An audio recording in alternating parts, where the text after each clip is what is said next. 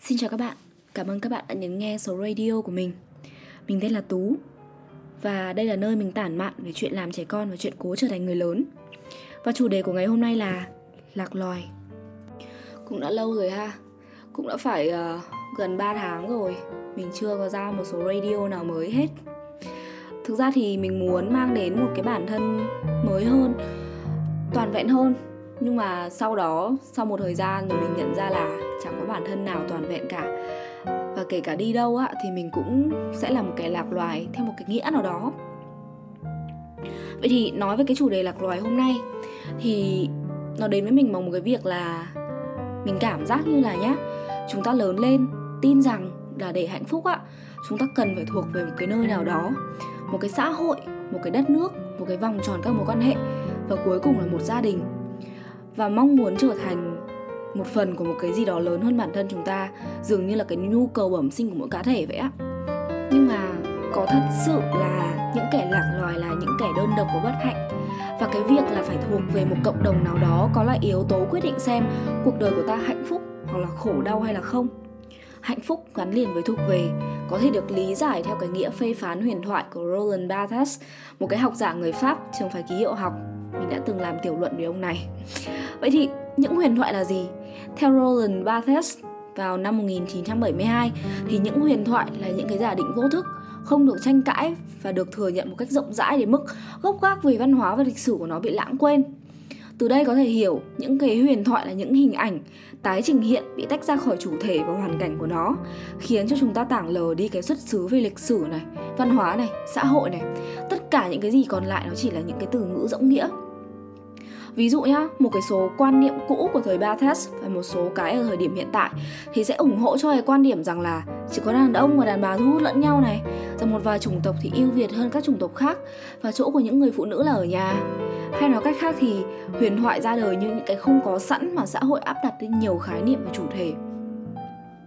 Quay lại với chủ đề ngày hôm nay thì theo mình ý, hạnh phúc và sự thuộc về là những cái huyền thoại đang đè nặng lên mỗi chúng ta rằng con người chỉ hạnh phúc khi và chỉ khi họ thuộc về một cộng đồng, một người hay là một nơi nào đó.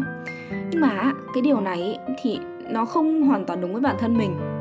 Đầu tiên thì mình có một cái câu hỏi đến tất cả các bạn khán giả đang lắng nghe rằng, bạn có sợ không? Có sợ nếu mình là một kẻ lạc loài? Nghĩ là có chứ. Chúng mình ai cũng đều sợ cả. Sợ khi mà quá khác biệt so với số đông, khi mà không được sống giữa những đồng loại nữa. Mình cũng có rất là nhiều những cái nỗi sợ như vậy mình quá khác so với mọi người mà. Hay ít nhất thì mình khác biệt ở trong những cái cộng đồng mà mình tiếp xúc. Ngày bé ấy, thì đó là cái nỗi tự ti vì mình không được xinh đẹp như những bạn học cùng lớp. Vì mình không có được thon thả như các bạn ạ hay là vì điểm mình thấp hơn các bạn. Năm lớp 4 mình nhớ là mình được chọn vào đội văn nghệ. Mình vui ơi là vui luôn vì mình thích hát cực kỳ. Lúc đó ấy, thì mình thích nó hơn tất cả những cái thứ gì khác trên đời. Cái ngày mà cô giáo hẹn mình đến tập á mình đến sớm tận một tiếng liền.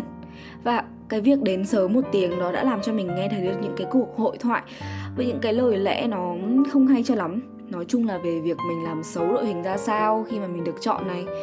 Mình chẳng nhớ cái ngày ấy mình chạy chối chết khỏi đó như thế nào nữa. Khỏi những cái ác ý và những cái lời diễu cợt đằng sau.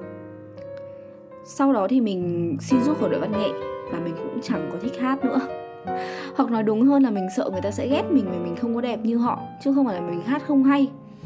Khi mà mình đứng trên sân khấu á. Và trên thực tế thì cái nỗi sợ đó vẫn theo mình cho đến tận bây giờ.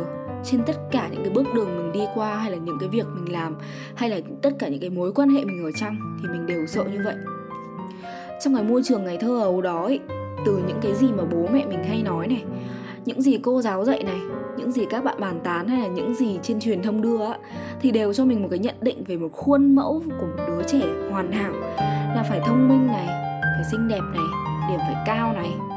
Sợ sệt là một phần nhé nhưng thực sự là mình cũng đã chịu nhiều những cái sự phân biệt đối xử từ cả các bạn đồng trang lứa cho đến những cái người lớn vì những cái sự khác biệt của mình á và cái nỗi sợ thông qua cái lớp kính lọc đó ấy, thì nó càng trở nên to lớn và ám ảnh hơn bao giờ hết. Người ta không chỉ sợ khi mình khác biệt so với thế giới mà người ta cũng sợ khi có người khác biệt so với cộng đồng của họ ấy. và cứ như vậy người ta sợ mình các bạn ạ. Không chỉ mình sợ người ta mà người ta cũng sợ mình.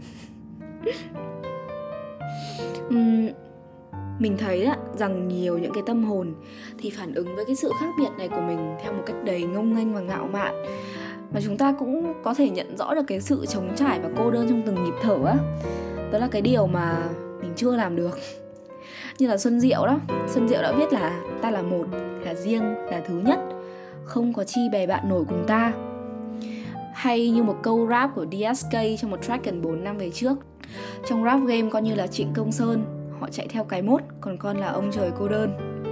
Mình cũng rất thích bài ông trời cô đơn nữa, của quái vật tí hon á nhiều những cái tâm hồn khác ý, như mình ý thì đáp lại những cái nỗi sợ hãi khi khác biệt bằng cách tìm kiếm những cái niềm hạnh phúc có vẻ như là nó le lói nó bất chợt trong những cái nỗi cô đơn của chúng mình ạ bằng cách này hay cách khác.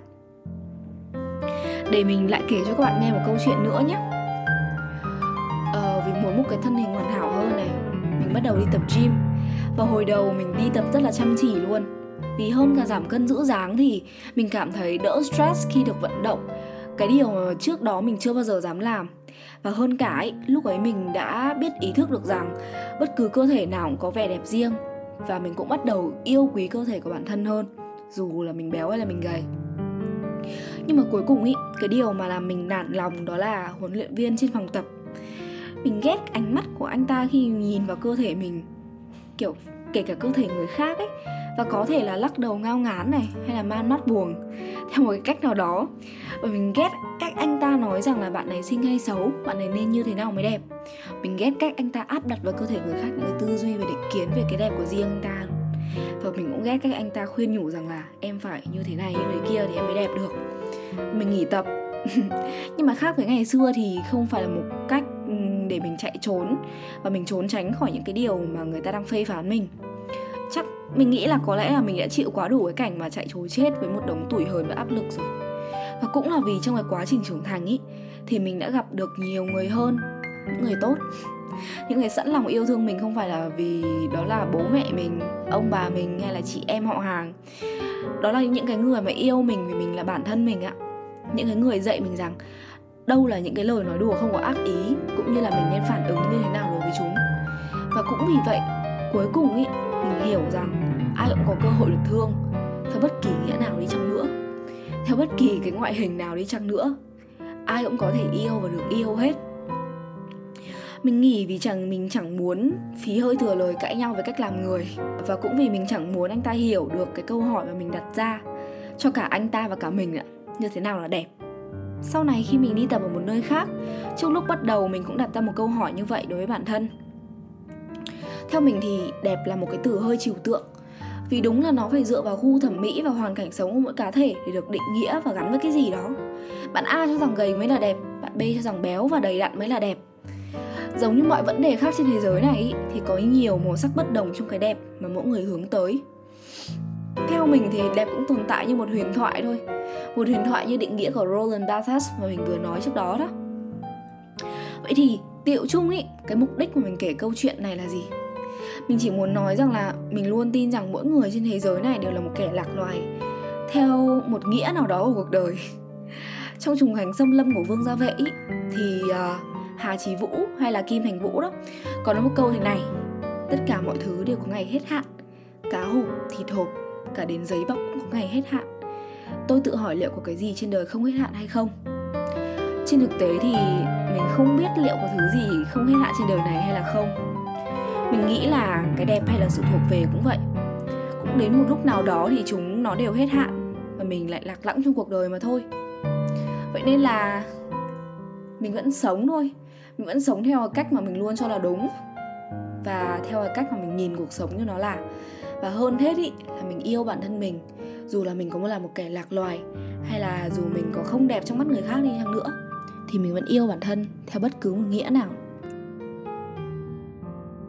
Cảm ơn các bạn đã lắng nghe số radio 04 của mình.